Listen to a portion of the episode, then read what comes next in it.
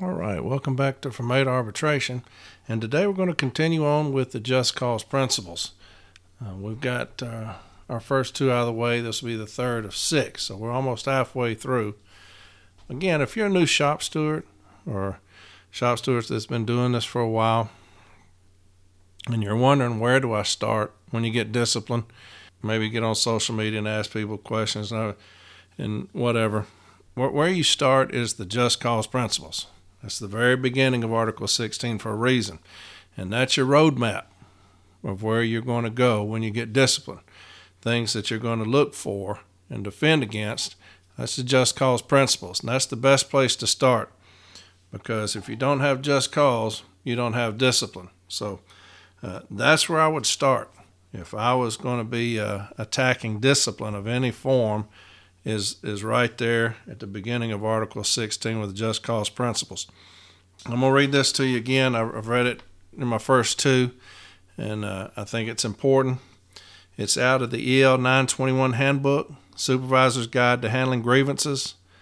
Uh, again, that's the EL 921 Handbook, Supervisor's Guide to Handling Grievances. And I would have this in my template if I was you and uh, that's how I'd start out every all of my contentions when we're dealing with discipline. I would start it out with this EL 921 handbook, and it states this on page 26.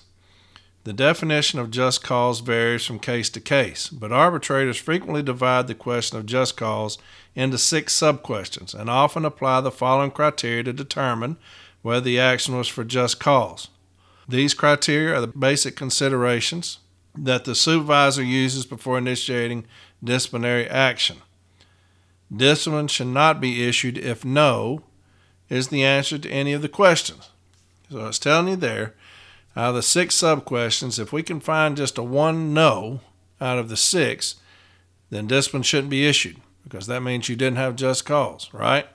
So, page 26 of the EL 921 Handbook, Supervisor's Guide to Handling Grievances. That's going to be at the top of my contentions. All right. And then we'll go through the just cause provisions, just cause principles, and uh, we'll try to find one of them that management didn't meet. And so today we're going to go through the third one, and it's a huge one. It's a very good one. And it's this Is the rule consistently and equitably enforced? Uh, that's, that's a massive just cause principle. And that's one that we can just about catch management on all the time if uh, we know how to do that. Uh, you may need to, to contact your formal step A rep. I do, I contact mine all the time. And uh, I'm in an installation, a huge installation. I've got 16 stations in my installation. And so I'll ask him if something comes up, I'll say, hey, his name is Jason Leith. I call him JB. I say, hey, JB, uh, do we have anything like this going on around the city where management has uh, attempted to issue discipline, or do we know of cases where this this particular thing has happened? And I'll give you, for instance, we had a CCA that was doing Sunday Amazon. Uh, she was caught out of her vehicle. It was running. It was hot. She had just left it on because the air. Uh, she had one of those big vans. The air conditioner was running, so she left it on. You know, you shouldn't do that obviously. But it's 120 degrees in that vehicle and outside, and so she she left it on to get the air condition, keep the air condition running, and management removed her for it, and and I represented her in arbitration. But one of the biggest arguments that JB came up with uh, to defend this young lady was three other CCAs or two other CCAs been caught in the same situation, and they weren't even given an official discussion. So that that fell right in line with with this one here. So call your formal step A, tell them what you're dealing with, and see if there's anything else going on around the city that he can say, yeah, that's happened over at uh, this station here, and they didn't do anything to that carrier. You know, well, can you get me a statement to that effect? Absolutely. And so contact your formal step A on this one and you may know things in your station, and I'll talk about some of those things here in just a second. But is the rule consistently and equitably enforced? And here's how it reads A rule must be applied fairly and without discrimination. That sums it up right there. that, that, that's beautiful, right? anytime you hear must, pay attention to that. Highlight that, underline that. That's a mandate. Okay? When you're reading contract, when you're reading the JCAM and you see a must, that's that's strong that's the strongest language. Okay? You must. So a rule must be applied fairly and without discrimination. Speaks for itself, but it's extremely powerful. Consistent and equitable enforcement is a critical factor. That's another huge sentence. That's a huge sentence. The word, the verbiage on that is what we're looking for when we talk to arbitrators.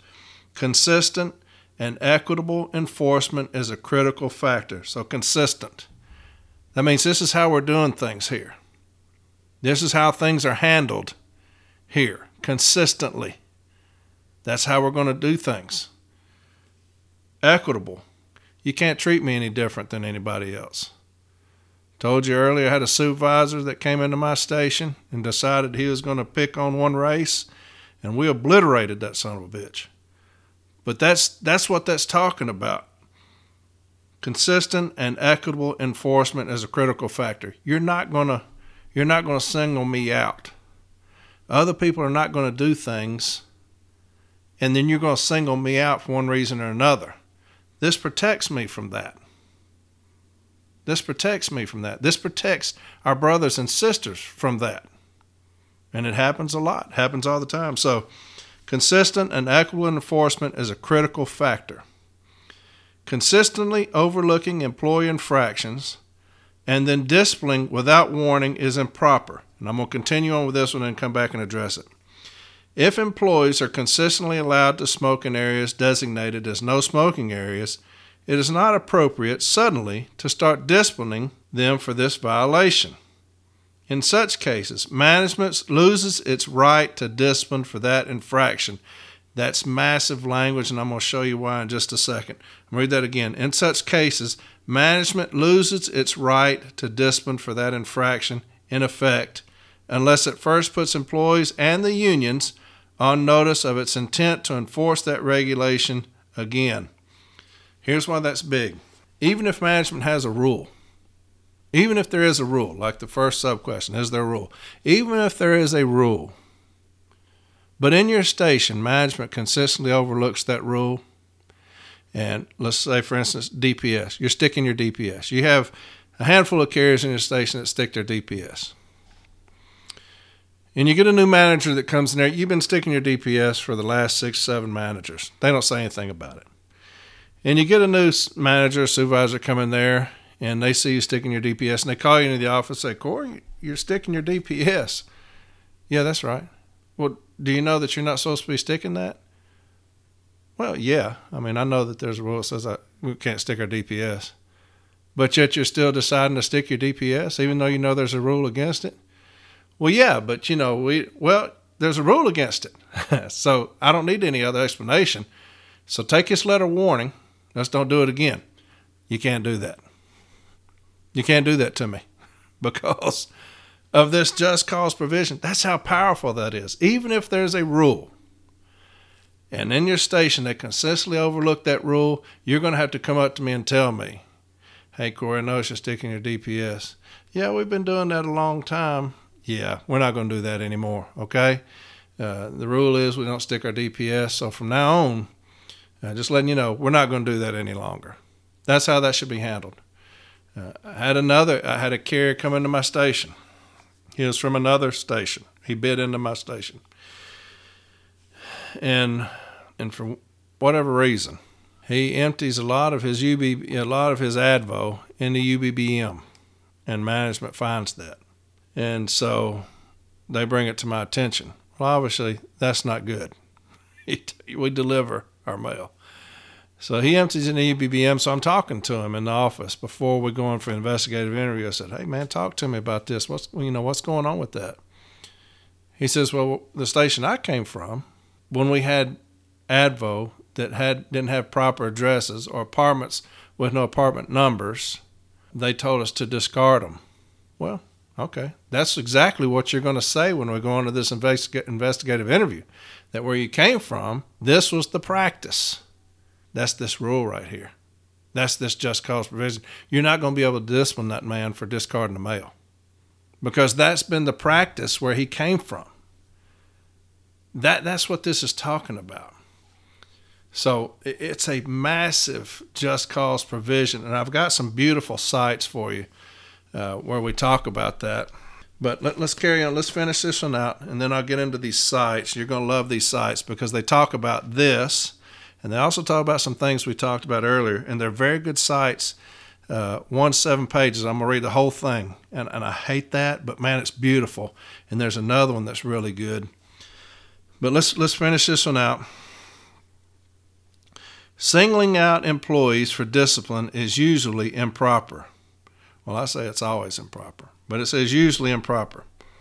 If several similarly situated employees commit an offense, it would not be equitable to discipline only one. Remember in Elkouri and Elkouri when I talked about just cause where it states this? Thus, to interpret the agreement in accord with the claim of the company would reduce to a nullity the fundamental provision of a labor management agreement, the security of a worker in his job. Remember when I said that? The security of a worker in his job? That's this just cause provision. That's this one right here. That's what it's talking about. When it says singling out employees for discipline is usually improper, if several similarly situated employees commit an offense, it would not be equitable to discipline only one. That's the security in my job. That's what that is. That means that if you don't like me, that's tough shit if if you got several carriers that are doing the exact same thing that I'm doing, DPS, Advo, things like that. Uh, I had a situation in another station, uh, represented a carrier during the winter. They would all go out, turn their vehicles on, walk around their vehicle while it was de-icing, while it was thawing out, while the windows were getting defrosted. They would walk around their vehicle and here comes safety. Safety comes riding up on them. All their vehicles are running. They're out looking around their vehicle and stuff. And so they single one of them out. Why is your vehicle running? He's looking around like hell. Everybody's vehicle's running. he didn't snitch on nobody, but he's you know he's looking. He's telling me he's looking around like hold up just a second. Everybody around his vehicle's running. Put him on EP and try to discipline him? Absolutely not. That, that's what this one's for. That's what this just cause provision is for right here. You're not going to do that to me. You're not going to single me out. If everybody's doing it and we've been doing that, first off, you're not going to discipline me then. I don't care if the rule is that you're supposed to be in your vehicle when it's running. If for the last 10 winters we've been allowed to go out there and do that, then you're going to have to put me on notice. We're not going to do that anymore. That's what this provision is for. It protects me from that. That's powerful because if I've got a situation where the rule is very is crystal clear, but yet you let me do that forever, you're gonna put me on notice first that we're no longer gonna do that. All right? Does that make sense to y'all? It's a great provision. Again, be best friends with your formal A and contact them and say, hey, they got one of my carriers out here for doing this. Have you heard anything like that around the city? Oh, yeah, that happens all the time over here and at this station. They never say anything about it. Well, give me a statement, please, if you don't mind. And, uh, and I'm going to put that in my contention saying that it's that it's uh, that, that rule is not consistently and equitably enforced. All right, arbitrators will cling on to that one. They're not going to let you do that. That's a beautiful argument. I've got some cites here and I'm going to read them to you if you don't mind. And this is one, and this is one that I deal with all of the time in arbitration. What what I'm fixing to talk about here. This is one that we deal with all of the time. Management's opinion. Ma- management they don't want to recognize just cause. Now they will go through the just cause provisions in their contention saying that they met it, but they don't want to recognize it as what it is. Okay.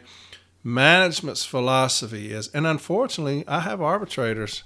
That one lady that I told you about, who's an enemy to letter carrier, she's under this ideology. She she follows this ideology that if you're guilty, what's the sentence? Due process, just cause, doesn't matter to her. She doesn't consider that. You guilty? What's the penalty? That's her.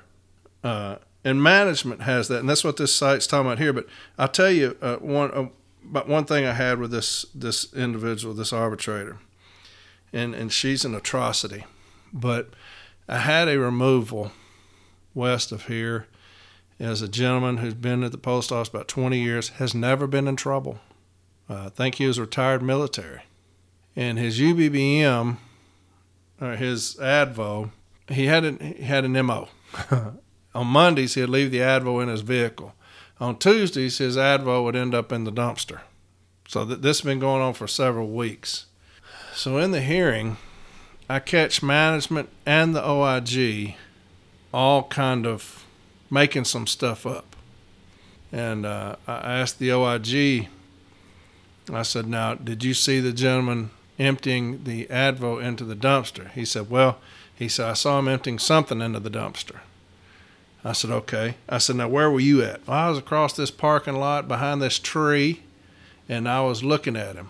I said, Okay. I said, How do y'all do that? You got cameras or something? Oh, no, cameras are obsolete. We use our phone. I said, okay. I said, so you video them with your phone? Yeah. I said, now where's the video? Well, I didn't video it on this date because, uh, you know, his. I said, well, why didn't you video it? Well, because I wouldn't have seen it. I said, well, hell, now we can't see it. That's your job. But he, he didn't video it. So we got to take his word for it. And then we got uh, the supervisor. He said, uh, said that was this guy's MO to do this. I said, so you watched him throw it into the dumpster? Oh, no, I never saw him throw anything into the dumpster. Well, why did you not watch him to see if he was throwing in the dumpster? Well, I didn't want him to see me. I asked the manager, did you watch him throw it in the dumpster? No, I didn't watch him either. Well, why didn't you watch him throw it in the dumpster? Well, because nobody told me to. That's what she said. So nobody saw this gentleman throw anything in the dumpster. And the arbitrator, she, she fired him. She said, even though the union proved management couldn't prove that he had thrown it in the dumpster, more than likely he did. That was her quantum of proof. More than likely he did. 20 year veteran, retired military. Maybe he did. More than likely he may have. But your quantum of proof has to be higher than that. Damn, I was on a rabbit trail right there. But this this is what I'm talking about. This is uh, this is how management likes to use it. And this is a great cite for you, okay? Because management is under the idea of he's guilty, what's the penalty? They don't want to hear about just cause. This arbitrator absolutely obliterates that, all right? It's 27963. 27963. And it's arbitrator Bruce Frazier, all right? It's from 2008. Arbitrator Bruce Frazier.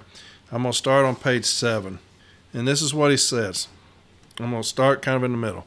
I point out that the service relies on the MOU regarding Article 16, in particular, where it provides, and this is back when they had TEs, uh, transitional employee may otherwise be removed for just cause, and any such removal will be subject to the grievance arbitration procedure, kind of like CCAs are now. Further, in any such grievance, the concept of progressive discipline will not apply. That's exactly like our CCAs now, probably where they got that language from.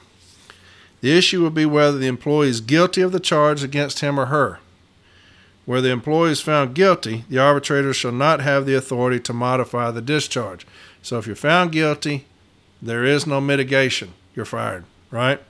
Here's what he says As noted above, finding that a grievant is guilty of the committing the action for which he was charged in this case, using his privately owned vehicle to drive to his route without authorization is not synonymous with there being just cause for the imposition of a particular discipline.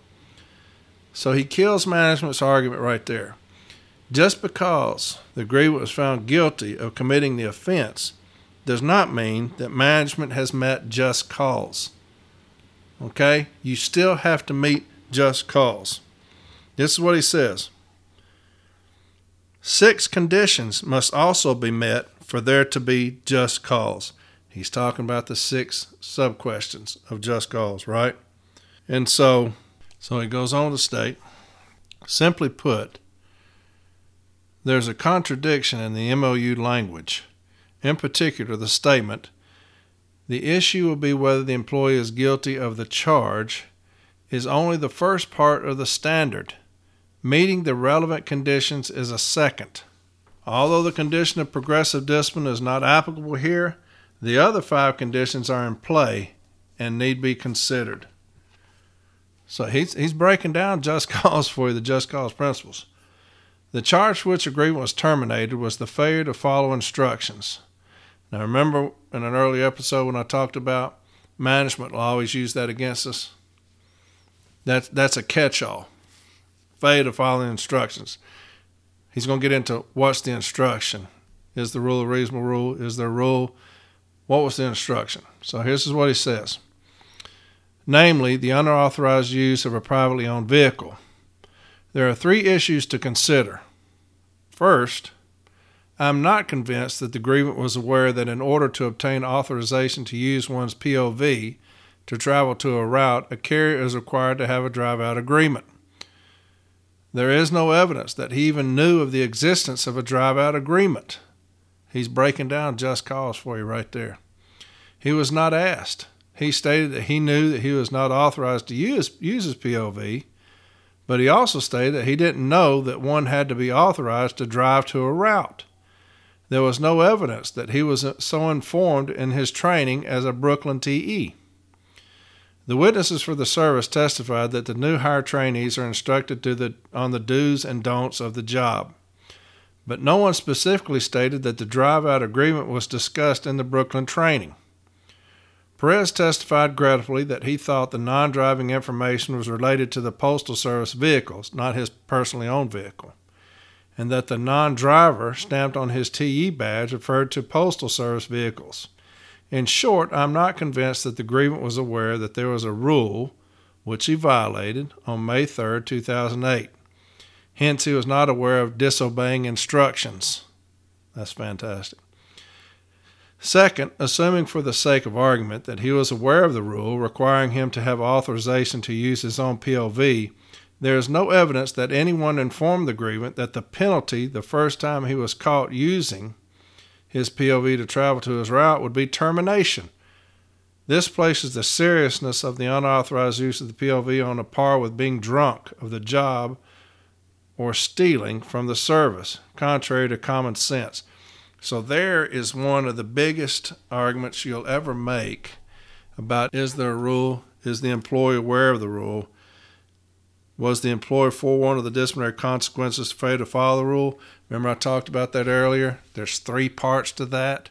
He's talking about that third part. Did you ever tell the man what would happen if, if he didn't obey the rule? We've got to start using that more. I, I covered that in an earlier episode, but he goes on to state Third, the unrebutted testimony of the stewards leaves no doubt that the drive out requirement was not enforced consistently and uniformly. That's what we're talking about here. It is significant that even when Rivera gave the names of three letter carriers that routinely were driving their POVs to their routes, but without a drive out agreement, there was no challenge to his claims and no rebuttal. In conclusion, although there is no question that Perez committed the act of using his POV while on the clock without authorization, there were two conditions of just cause that were not met. First, there was no evidence that he knew about the drive out agreement conferring authorization to, to drive to one's route or that he knew that what penalty would be imposed. Beautiful. Should he drive an unauthorized POV to his route? Second, there was no challenge to the testimony from three stewards that the rule was not enforced consistently and uniformly. I find that there was not just cause to terminate Perez for his actions on May 3, 2008. That's a great cite he covers several things.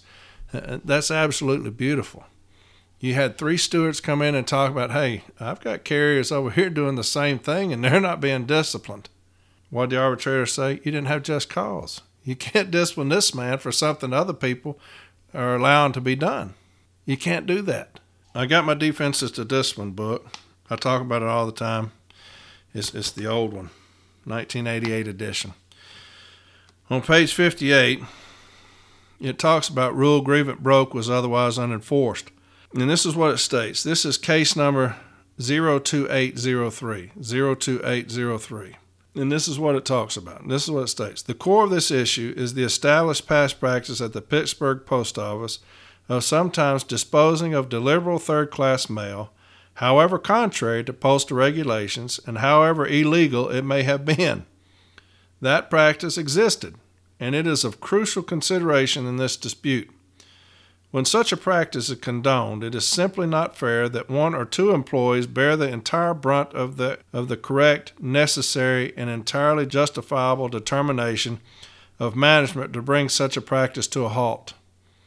An employer has the right to enforce reasonable regulations, and the Postal Service in particular has an obligation to see that the mail is delivered. That is the reason for its existence. Any employer has an obligation to inform employees clearly, without equivocation, and without the possibility of misunderstanding, when rules which have been ignored are to be enforced, and when wrongful practices which have been condoned are to cease.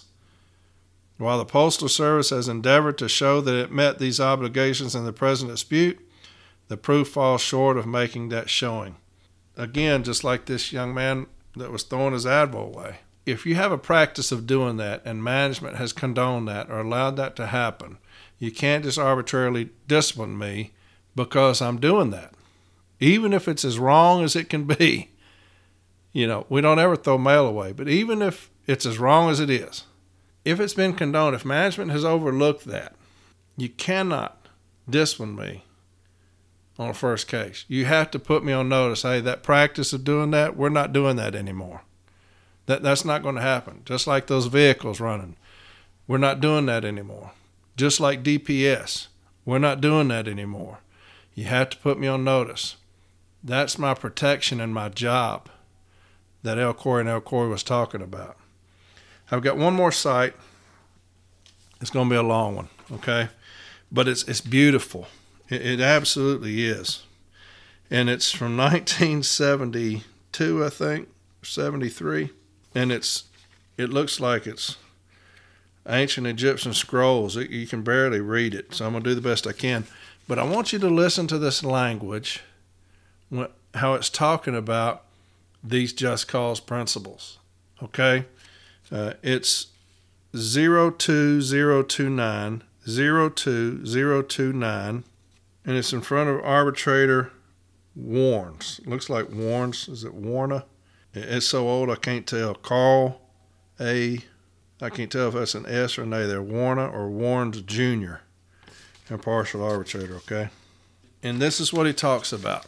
And, and listen to this. I'm going to read to you for a little bit, so don't go to sleep.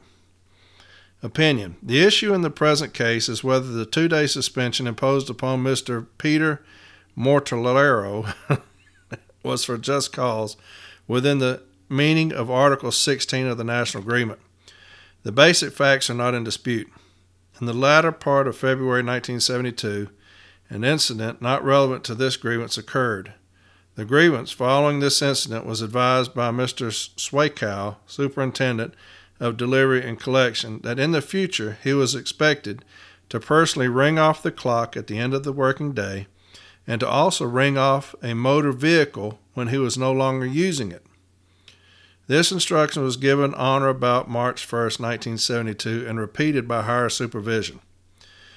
So that was March 1st. On March 13, 1972, the agreement failed to ring off the motor vehicle on the time clock, and as a result, the two day suspension was imposed. So management comes out with this directive on March 1st.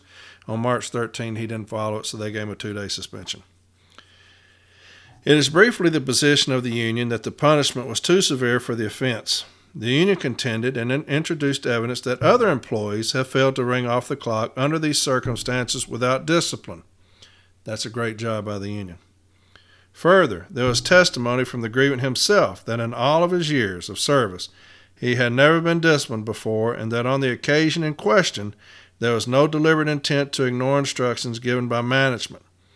The employer's response is that this is a serious offense management is insistent that employees record the turning in of vehicles as required for several reasons. Who is currently responsible for the use of the vehicle is recorded. The employer is able to ascertain for legitimate business reasons how often the vehicle is in use.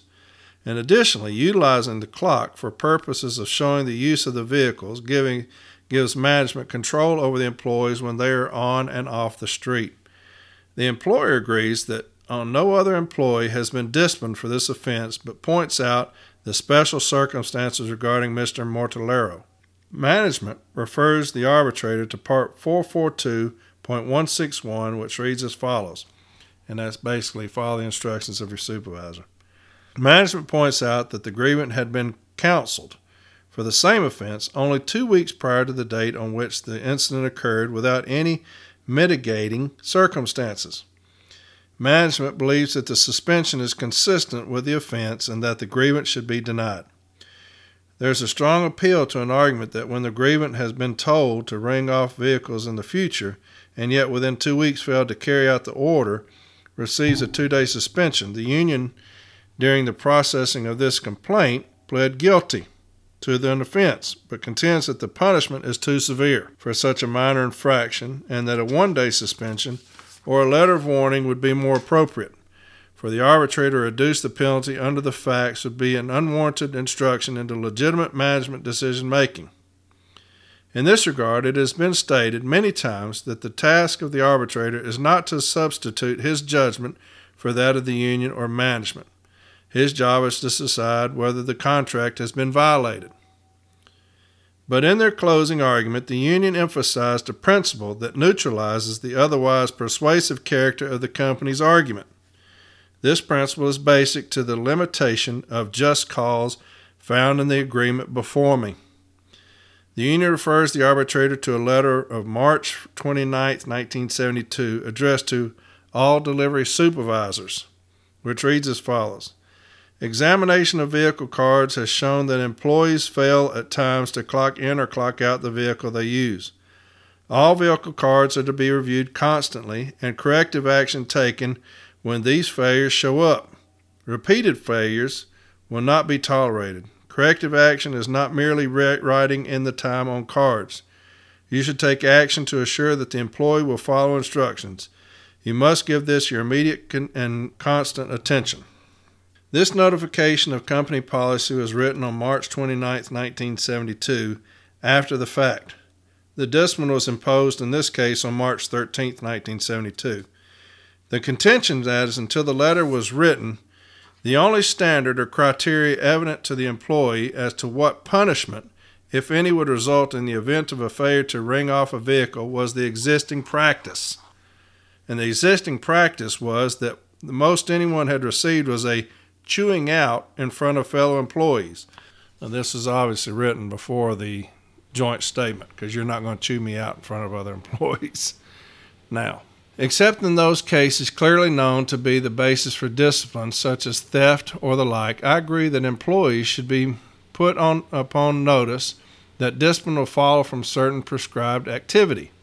I do not say there must be a published rule in writing covering all offenses together with predetermined punishment. Article 16 sets forth the more serious rules governing employee behavior. But as to those not covered by Article 16 agreed to by the union or some other published rule or document, the only test consistent with just cause is whether the employee, as a reasonable man or woman, could believe that he or she would receive time off or be discharged for the offense. This is not to say that because the employer has never disciplined anyone or published a rule governing the behavior on a prospective basis, that he is prohibited from changing his policy in the future. It is inherent in the rights of management and the regulation of the workforce to insist on responsible behavior by employees, and although laxity may have been the practice in the past, it does not have to be tolerated in the future. But management cannot tighten up by imposing discipline on one offending individual where there has been no rule in the past and no punishment in the past. That's exactly what we're talking about on this just cause provision. They had a clear rule. They told them about the rule, but they've never disciplined based off of that rule in the past. That's what he's saying. You can't just decide you're going to tighten up by imposing discipline All governed by the policy or rule must be notified as to management specific intentions. That's what we're talking about. If you're going to decide to enforce it, you need to tell me first. You need to come around and say, hey, look, all this stuff we've been doing, that, that's coming to a halt. We're going to go by the law of the land. We're going to go by the rules, okay?